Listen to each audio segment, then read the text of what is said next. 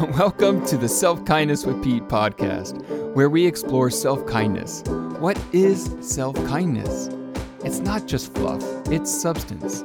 It's not just a nicety, it's a life altering practice. We explore how getting a foundation of self kindness right inside allows you to live as your very best version of you in the world. I'm Pete Sibley, the self kindness coach, and I'm so glad you're here. Hello, and welcome to another Self Kindness with Pete. I am Pete Sibley, and oh my goodness, what a week!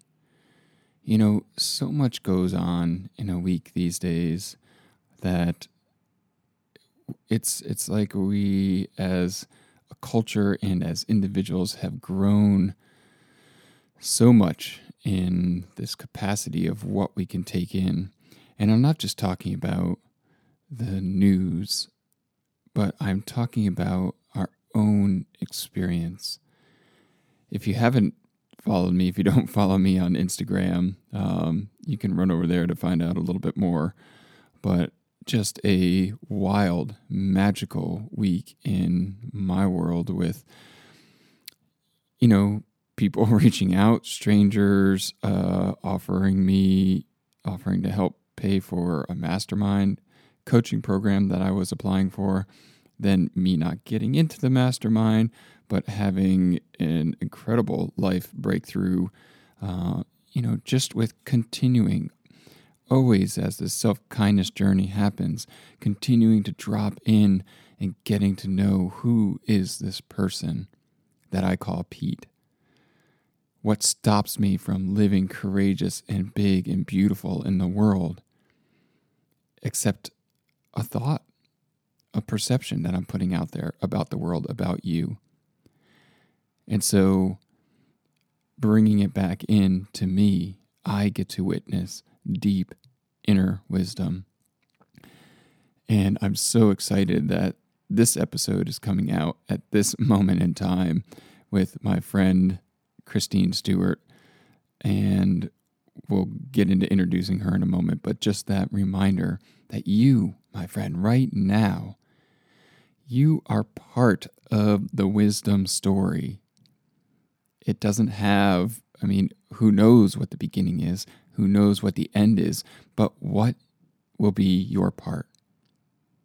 As you carry the baton, what will be what you add through who you are in the world, through who you are being in the world? And can you truly land on that truth and wisdom that loving you, being unconditionally kind to you, is enough? That that actually is the greatest gift that you can give to the world. Imagine a world where, first and foremost, we measure success as how kind a person is to themselves. And really drop into that. Notice how the mind wants to make that into, oh, that's selfish, or, you know, nothing will get done. And it's not true. That's not my experience. And I invite you, I challenge you to prove me wrong. So that's the magic unfolding in my life. And I invite you to join me on that journey. Uh, you know, find me on Instagram at self kindness with Pete or head over to my website, petesibley.com. Uh, you know, like the show, leave a comment in here, interact with the world that is inviting you to be kind to yourself. So, my guest today is Christine Stewart. And Christine is a certified professional coach. She's an herbalist, a hiker, a dog mom who is helping people remember who they are and what they're here to do. I know you are going to just love the ease and the deep connection that she shares in this interview with everything from herbal medicine to contemplating the wisdom in understanding death to sitting by a beautiful cedar tree. And here's my guest, Christine Stewart. All right. So let's start there. Christine Stewart, welcome to Self Kindness with Pete. So glad to have the uh, kind herbalist uh, life coach on the podcast today. Welcome. Oh, thank you, Pete. I'm really excited to be here with you and to. I think both of our brains work in similar ways around self kindness and coaching and how we think about thoughts. So I'm really excited to dive in. Yeah, yeah, me too. Well, um, I, I do have a mug in honor of our conversation today um, by one of our inspirational teachers, Miss Byron Katie. So we'll probably get into some of her stuff. But my friend, tell me about um, your definition right now for self kindness. What does that mean when you hear those two words together? And why did you? Maybe you already answered that. Why you said yes to be being on the the conversation today? Yeah, you know, I've been thinking about self kindness a lot in terms of what it is not, like the contrast to self kindness. Because I think you see, if you like, you can see the color white much more clearly when you compare it to black, right? Mm. And so when we think about the opposite of self kindness, it's like, it, it's like a person at war with themselves. Mm. Right. It's someone who's judging themselves. I'm not good enough. I didn't say it right. I didn't do it right. I'm not earning enough money. I'm not thin enough. It's a it's a person who is both like the victim and the judge, a person who is both the abuser and the abused. It's a person who's who's at war with who they are. Mm-hmm. And so if you think about that, like self-kindness is the opposite of that. I think about self-kindness as a person who's like at one with themselves, who's no longer at war, someone who's feeling peaceful, about the way their body looks, about how much money they make or don't make, about their their purpose, their who they are as a human being. Mm. I, you know, I was thinking about this before we got on this call today because I, Pete, am a person who, like, my entire life since I was a little kid, I've been nervous to speak in front of groups mm-hmm. right? And so I have this distinct memory in the fourth grade of practicing. I would write down everything I wanted to say on an index card. So I had the whole word for word from like, I'm going to present on this. My name is this all the way through the presentation. And I would practice and practice and practice. And I remember practicing in the living room, my mom sitting there on the couch, and I'm shaking, bright red. I feel like I can't breathe. I'm like moments away from a panic attack in my own living room. Mm right?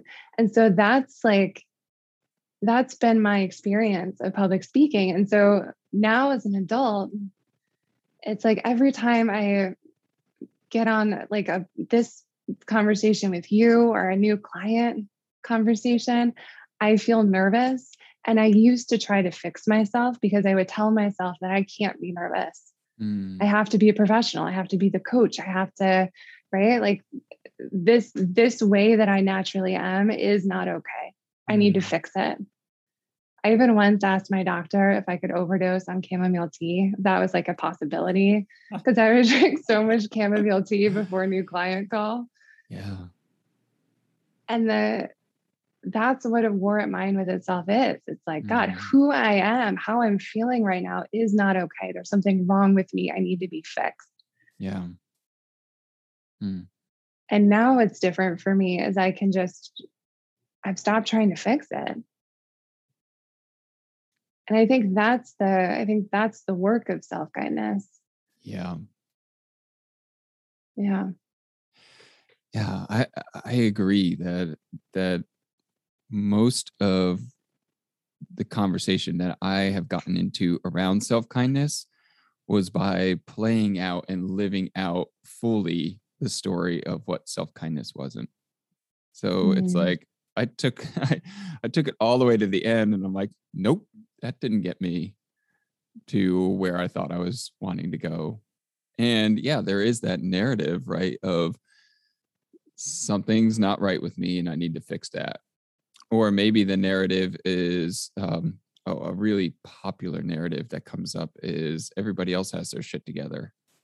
Yeah, for sure they do. Uh, um, and so yeah. I think having this conversation with you and, and just exploring this idea of self kindness, what it is and what it isn't, opens up that space for, oh, wait, your shit it just got hit by a lawnmower and is all over the place. Like, yeah, my pile of shit is the same. Like, it's yeah. everybody. It's like, oh, yeah, you too. Like, nobody taught you how to bring yourself back to self kindness. Like, oh, isn't that interesting? Yeah. me yeah. Too. I actually think that's the greatest lie that we believe is just us. Right. I mean, I sit with people all day and it's like, God, the sharing these these really painful thoughts. I hear people share really painful thoughts a lot of my day. And it's like, God, if they only knew I've had those thoughts. Every client I've ever worked with has had those thoughts. These thoughts aren't personal. Mm-hmm. Mm-hmm. You know, and it's like when we believe that it's just us and that the world has it together, it's so it's so hard to come out of hiding. And that's right. shame, right? right? Like everyone else has it together except for me. Don't look at me. I'm going to play small. I'm going to drag my feet in the mud. I'm not going to like I am the only one who's broken. Mm-hmm. So, so yeah, my as much as you feel comfortable sharing, and you started to, like, it sounds like you know some of those thoughts pretty intimately. you know, yeah. but yeah, you know, from a beautiful way of of not turning and you know, but actually turning towards and being like, yeah what I just distinctly intuit about you is that you have turned towards those in that, you know, and brought that desire to be like, okay, you're here.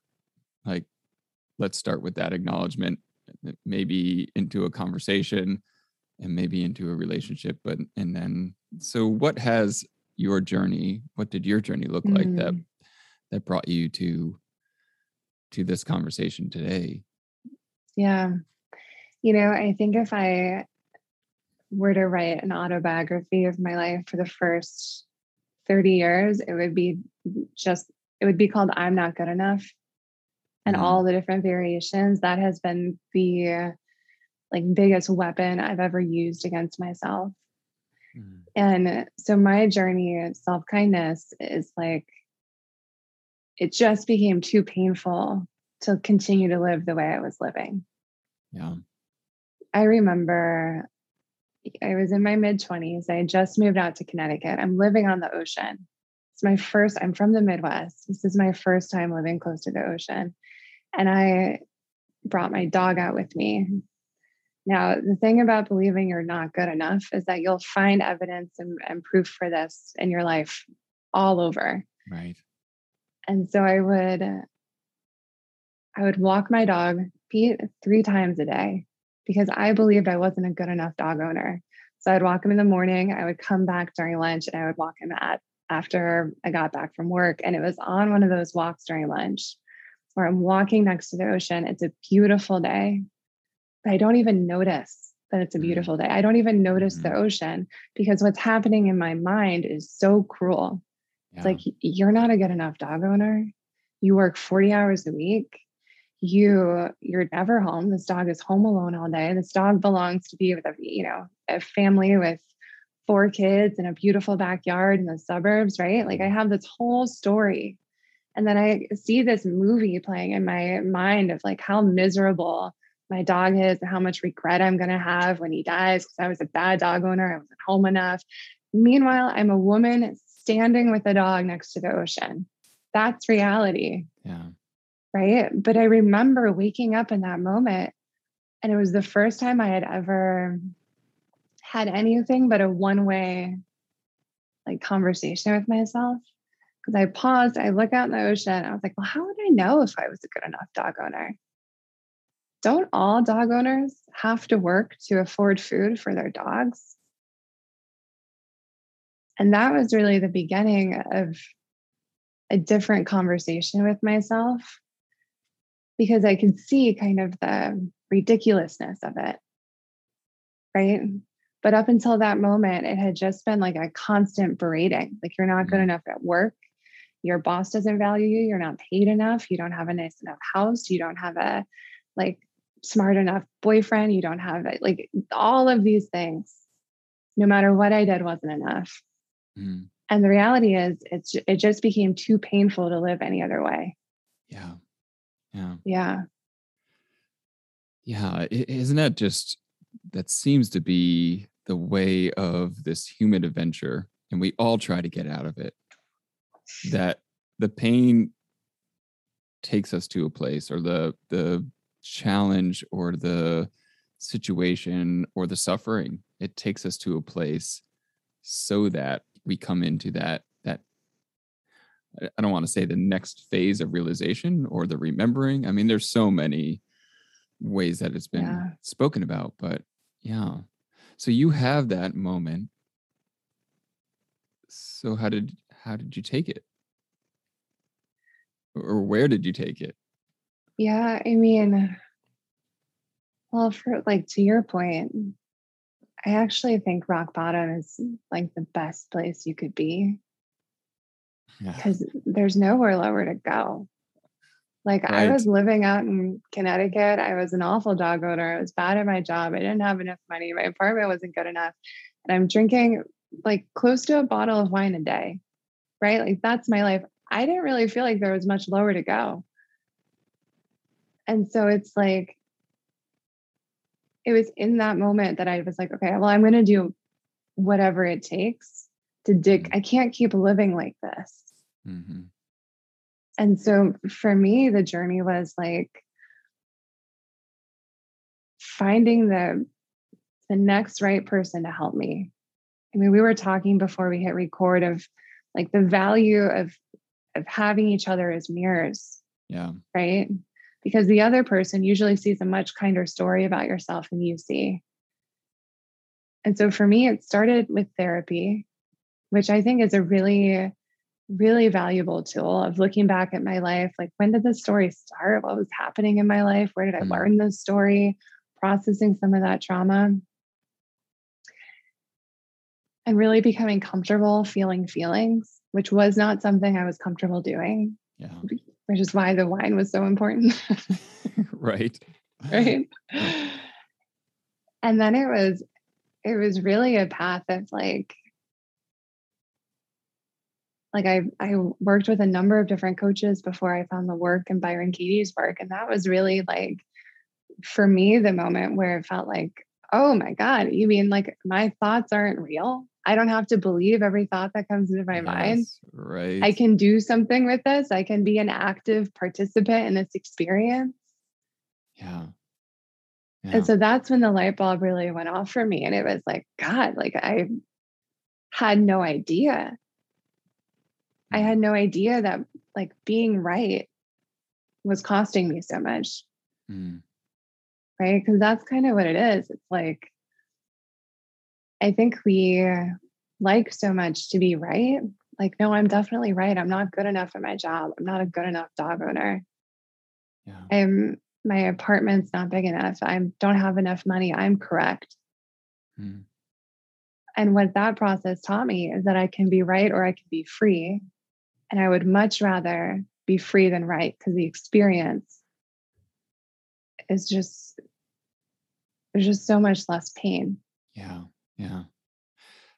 Talk about some of the qualities of what, because I know where, at least I believe I know what you mean about being right or being free, being somebody who is a huge fan and tons of gratitude to Byron Katie and, and the work.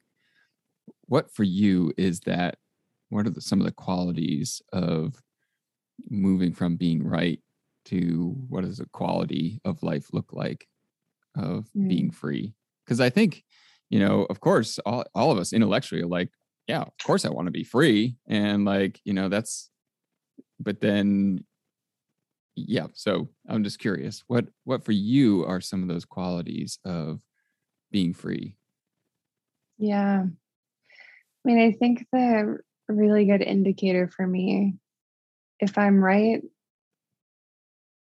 I'm usually feeling some judgment, some resentment, some anger, for sure disconnection from another person. Like I've if I'm judging you, I can't love you.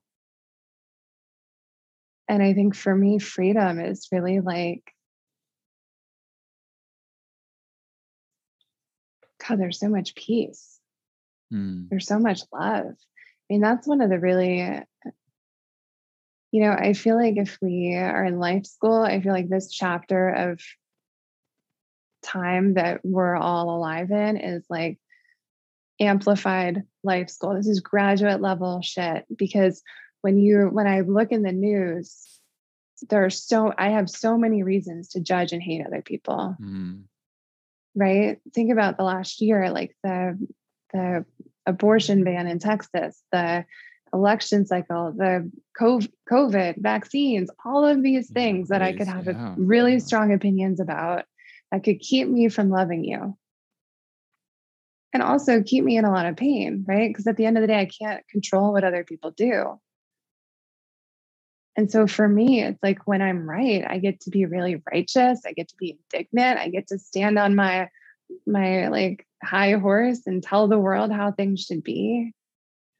But being free, I think, I think an aspect of it is living with the knowledge that you can't know, that more is possible than we can ever imagine, that there's mm-hmm. uncertainty mm. everywhere. Yeah. I often find, and I don't know if you found this in your work, it's like we want to hold on to our thoughts. You know, it's some in some way, all the thoughts we hold on to serve us. They allow us to maybe stay safe. They allow us to stay small, stay hidden, like any number of reasons. But it's like, yeah, God, we can be right we can be right that the world's hard right now. We can be right that people aren't making the right decision. We we can be we we can be right. We we get the right to be right if we want that life. Mm-hmm. But it's like at what cost? What is it like to be in your own life when you are believing so adamantly that your best friend needs to make a different decision yeah. and that you can't be happy until they do? What happens in your life? Think that's freedom. Right. Well, you know what part of my experience of what you're talking about, and I would love to hear your reflection on that, is sometimes in touching that freedom or experiencing that freedom away from like that I'm thinking about that I'm in that free space, it's like the experience of that freedom. I notice my mind comes back in and like that's that Marianne Williamson quote, which is like, mm. you know, mm. we're we're we're more afraid of how brilliant the light is in us than the dark. And I heard you say, like, you know, we have reasons why we hold on to that desire to be right.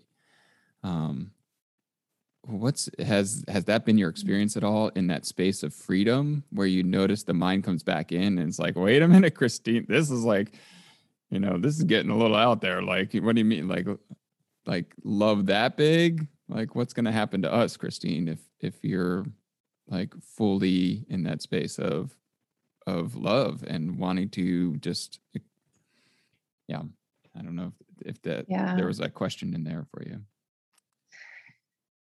Yeah, I mean, this reminds me of a conversation we had last week, Pete. So it's like I have this fear of being seen. So far, I've run mm. like a really pretty comfortable business for myself that allows me to stay comfortably present on Instagram. It allows me to not expose myself on a bigger stage, right? And the the conversation we were having last week is like there's a part of me that really wants to start writing, yeah. start joining the conversation in a bigger way there's a part of me that's like, oh man, like if we all had access to some of these tools, our world would be such, such a better place. Right. And part of our conversation last week, I was like, I'm so I'm so scared to fail. I'm scared to be canceled. I'm scared to be on this big stage and say the wrong thing and feel embarrassed. Mm. And what we uncovered last week, I was like, oh, that's not it at all. I'm scared of making it. I'm scared of being successful. Yes. I'm scared of people seeing me. I'm scared of like, you know, uh, God, what if I what if I blow up? Then what happens? Yeah. Mm. I'm so it's so vulnerable. Mm. Mm-hmm. Mm-hmm. And so I think, I mean, to your point, it's like we hold on to these thoughts. I'm scared of failure. What is that thought giving me? It's allowing me to play on a smaller field. And do I want that? I think that's actually, if you think about like self kindness as a practice, it's the, I think it's the ability to like take your thoughts look at them, contemplate them, and then consciously decide if they're thoughts you want to keep. Yeah. Yeah. And I love that question of do I want that? Because in that, yeah, I think that's that can be a hang up for people around the idea of self kindness.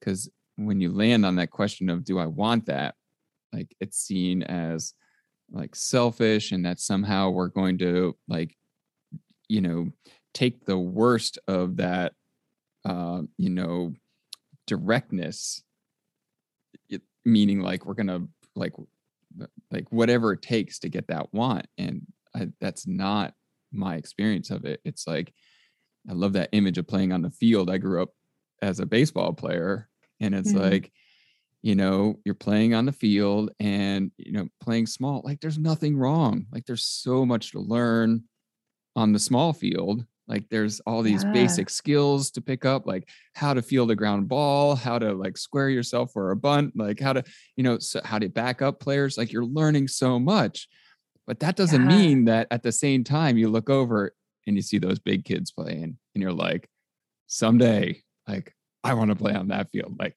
that like yes the ball is going way faster yes they're like turning double plays like yes like you know that's that's that next and that's such a beautiful part of our human experience. And so many of us have been conditioned out of that want and that desire. Um, yeah. You know, out of, out of, for so many, from so many different reasons. And for, but, but I love that you would just, you just brought that up. It's like, that's my want. Yeah. Yeah, you know, it's interesting. I've been, this isn't where I thought this would take my mind, but I've been contemplating death a lot because I think if I really knew how fragile my life is, like how quickly all of these things I've worked for could be taken away. If I really lived in that knowledge, that like moment to moment awareness, you're like, what, what would I have to lose? Yeah. Yeah.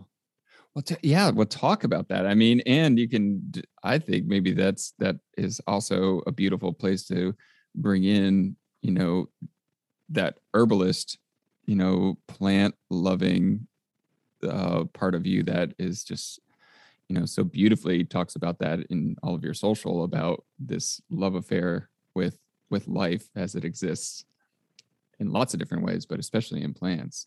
But tell yeah. us about this life and death exploration that you're doing. Oh my God. Well, it's it's such a beautiful, there's so many beautiful metaphors and things we can learn just by observing nature. Because mm. we, I think, think that we're not nature, that we're separate from it. We live in these homes. We have air conditioning and we have heat and we get in our cars, right? Like our interactions with nature would be like going to leave the house to go to a park. That's how we've that's how I was brought up thinking about nature. Yeah. But in reality, like I'm nature, you're nature, the bricks in my house, that's nature.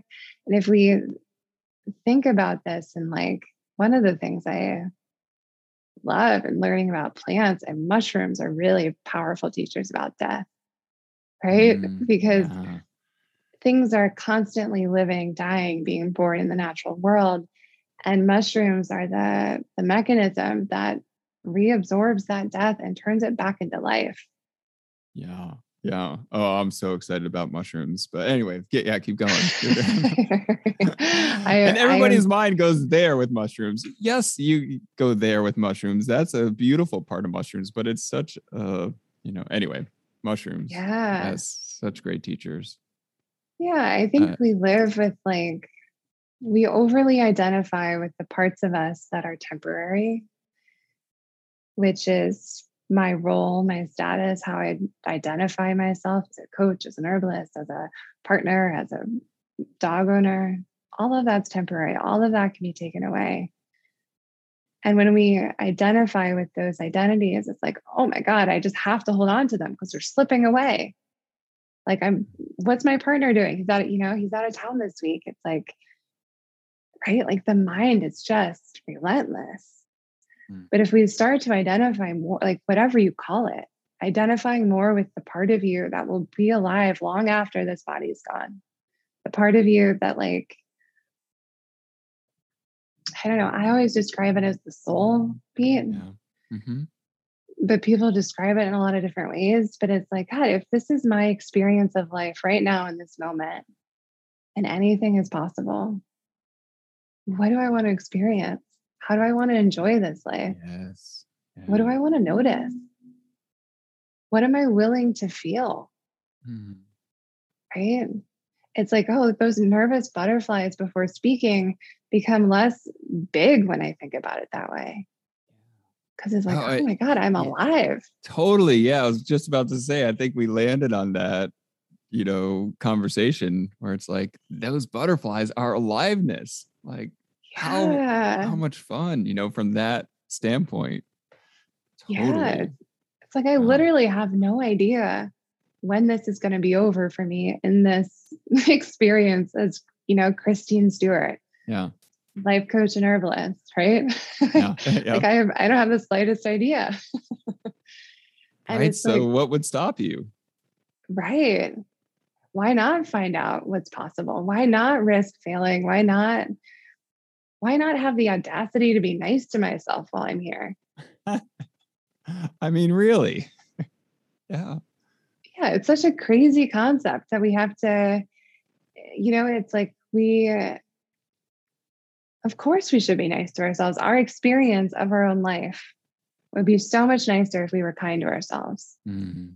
i don't know that anyone would disagree with that the most common thing i hear folks say is like i might stop trying i might not work as hard if i wasn't so hard on myself and i've found the opposite to be true for me it's Yeah. like a whipped horse will never run as hard or as fast as a horse that loves to run. Wow. So, what are we doing? Mhm. I mean, I think the things that we're, you mentioned this earlier, it's like the things that we're scared of, the things that feel the hardest and the heaviest, the things we definitely do not want to look at. Once we look at those things, it becomes so much easier.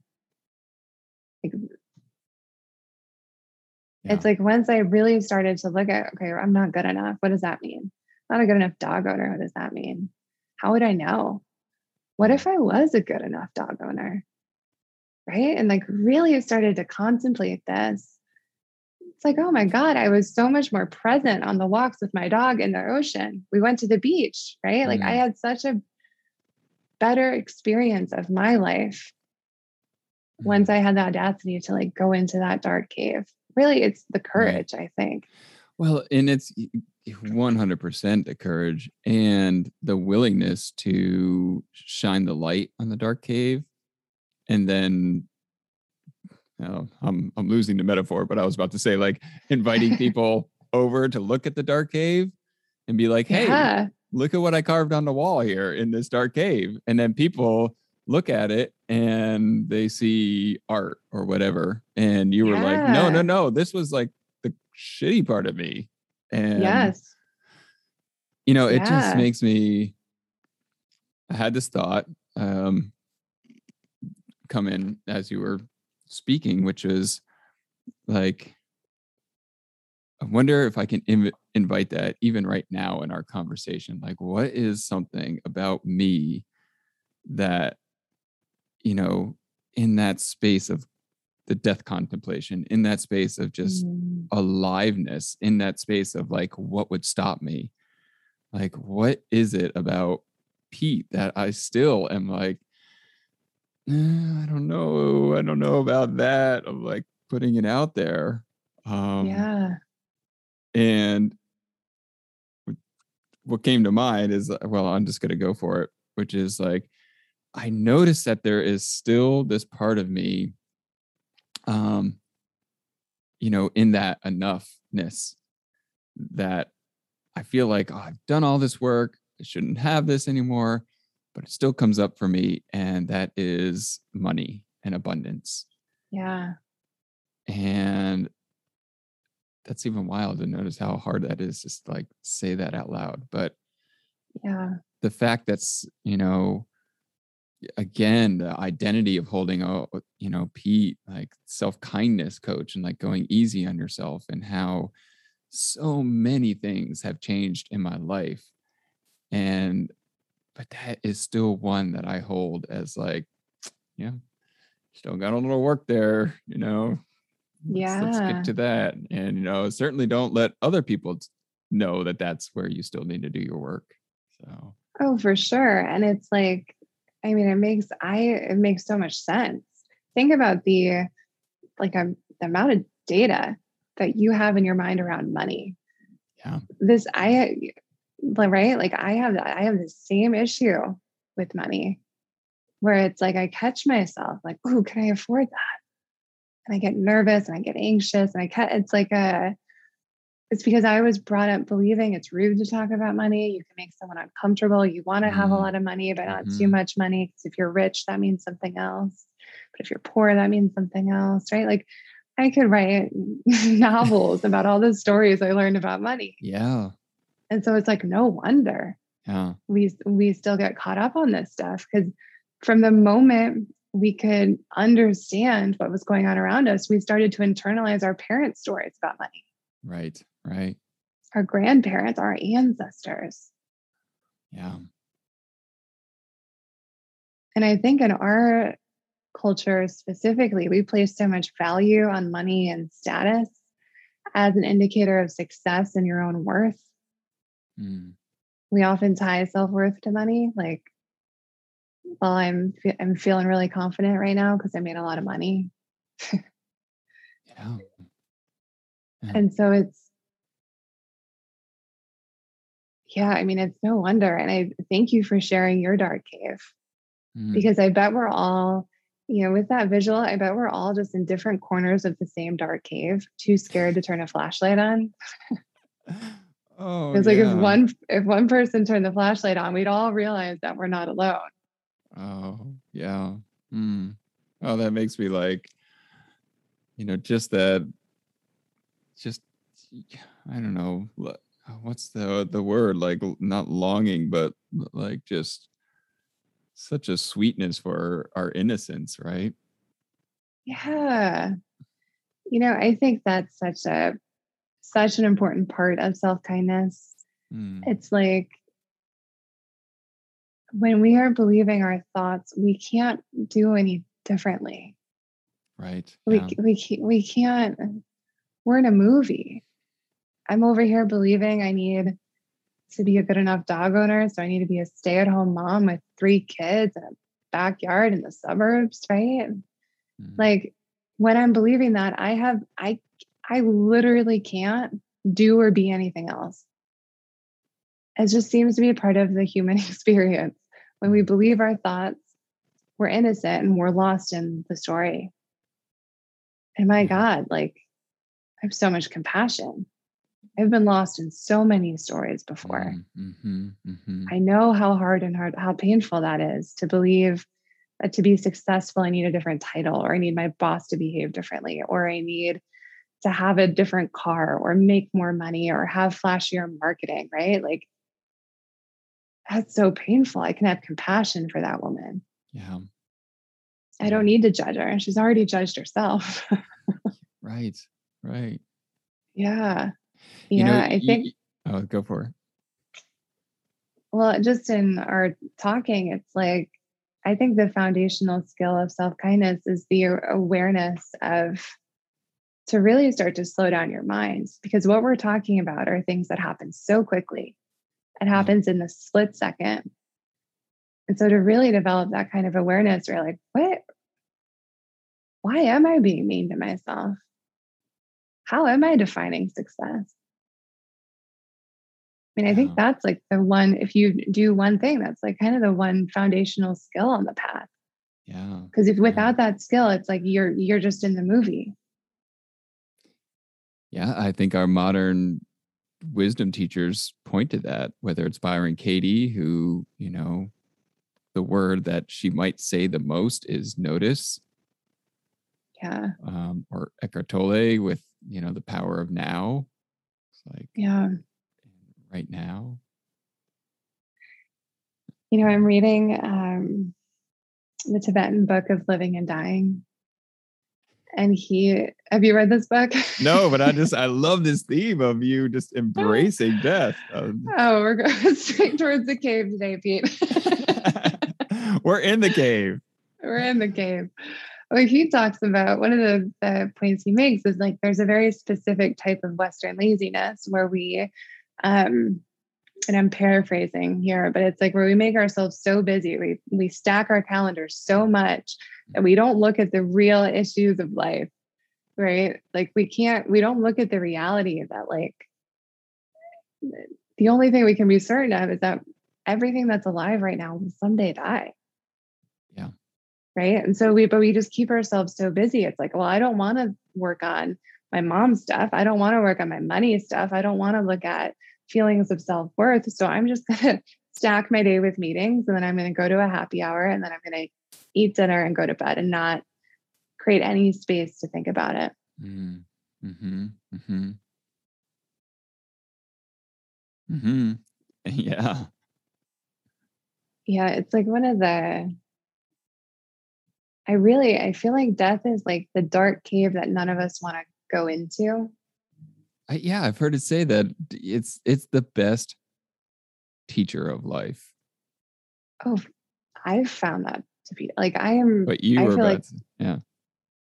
Yeah, like it's like what we were talking about at the beginning, right? Like it's it's much easier to see the color white if you also see the color black. It's much easier to understand life if you understand death. Mm. Like none of the things none of the common markers of success are things we take with us when we die. Mm. It's just about noticing. It's like, God, why am I working so hard to get the title, to get the promotion, to it's like what it, what's important to me. Yeah. It's such a clarifying cave. Mm. So let me put because obviously this is a conversation that I would love to have all day long. But I, I want to, with the time that we have, yeah. let me put this question to you. Um, and hold on, it was it was just there. Um, th- that's it. So the question is for you as somebody, and I love this imagery as an herbalist to, you know, see the plant, you can know the plant's medicine, and but then there's that step of actually, you know, taking the plant within you, whether it's chamomile or what, you know, whatever the mm. plant is. And, you know, we ingest the plant in this case, but really what it is, is it's an, an embodiment of that knowledge that you might know about the plant. So you can know that mint is going to help your stomach or whatever if you're feeling an upset stomach and you want to yeah. or that little and you can know all about it and know every aspect about mint but until you pick a couple leaves and brew it into a tea or whatever and drink it, like they're they're they are completely different experiences of the same thing. So yeah. how do you embody this this knowledge, this understanding that you're talking about, uh, you know, and the wisdom that that you have really gotten in touch with in your life? Yeah, it's such a great metaphor for it too, Pete. Because it's um it's really easy when you're learning herbalism when you're studying to treat it like any other subject where you you know you get the flashcards out and you start to learn the names and the actions and where it grows and how to use it and how much of it to use. And in doing that i think you really lose you no longer see the plant as like a living sentient being that mm. has you know life force flowing through it just like i do. And the real knowledge all all of the my herbalism teachers have said over and over the real knowledge comes from being with the plants from using the plants in your everyday from mm. it's almost like if you if you imagine the experience of drinking six cups of coffee you know how that changes your consciousness? You may become anxious nervous like real jittery.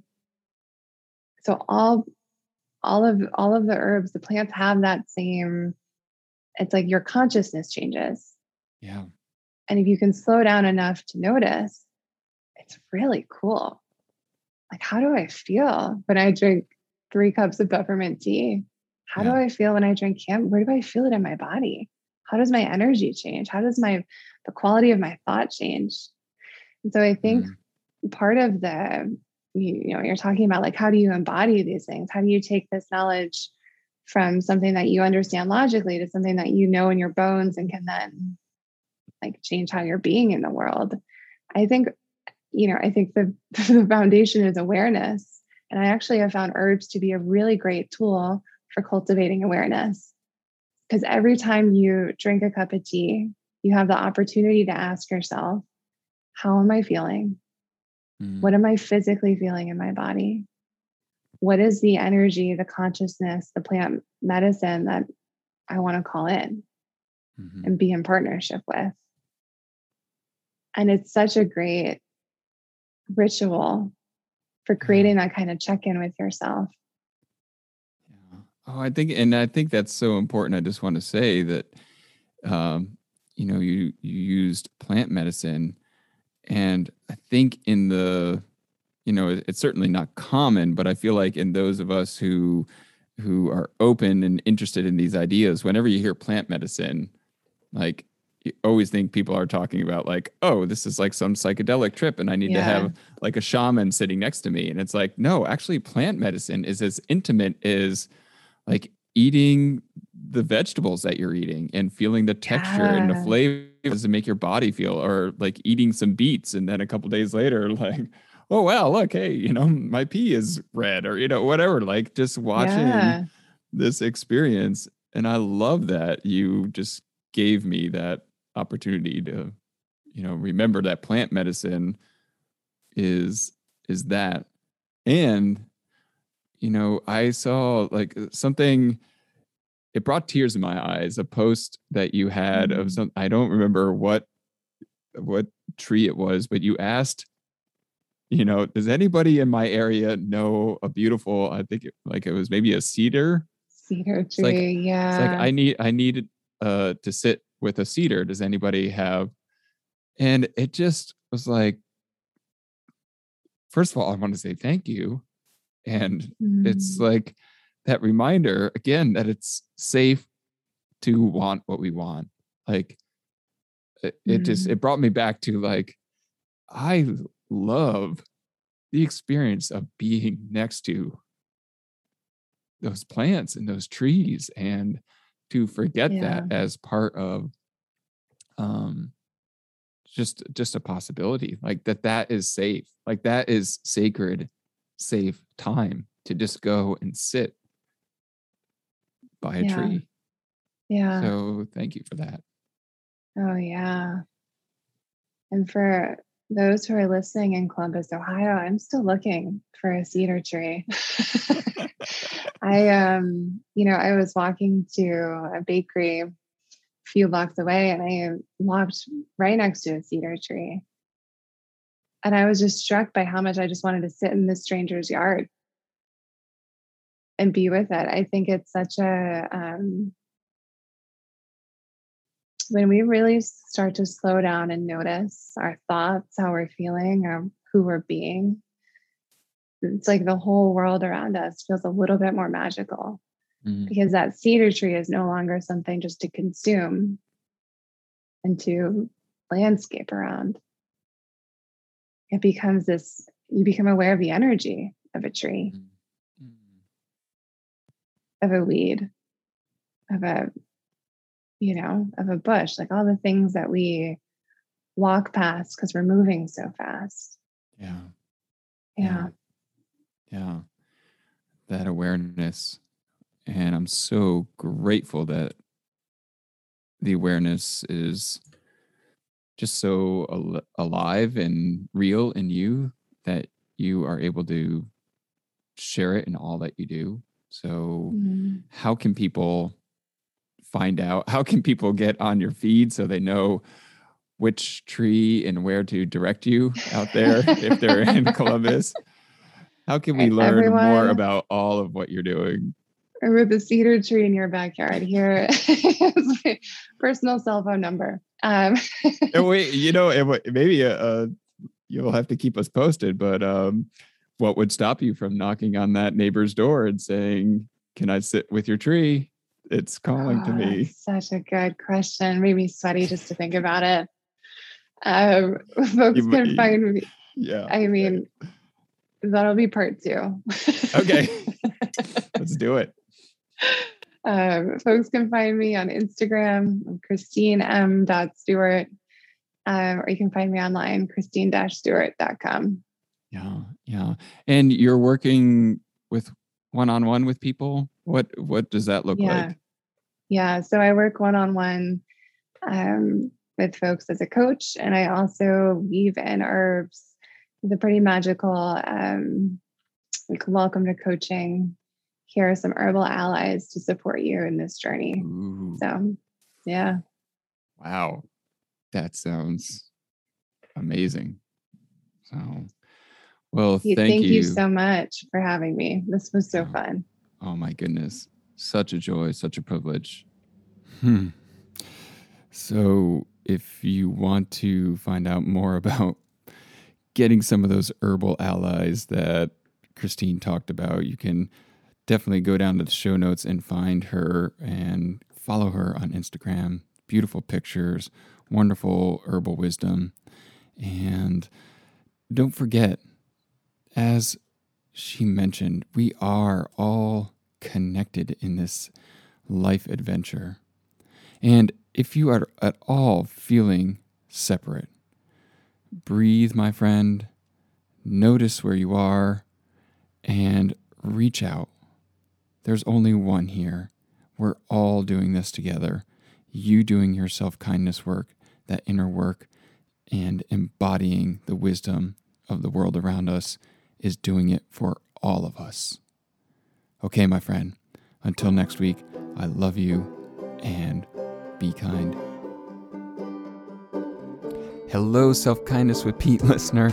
It's time to take that leap, my friend.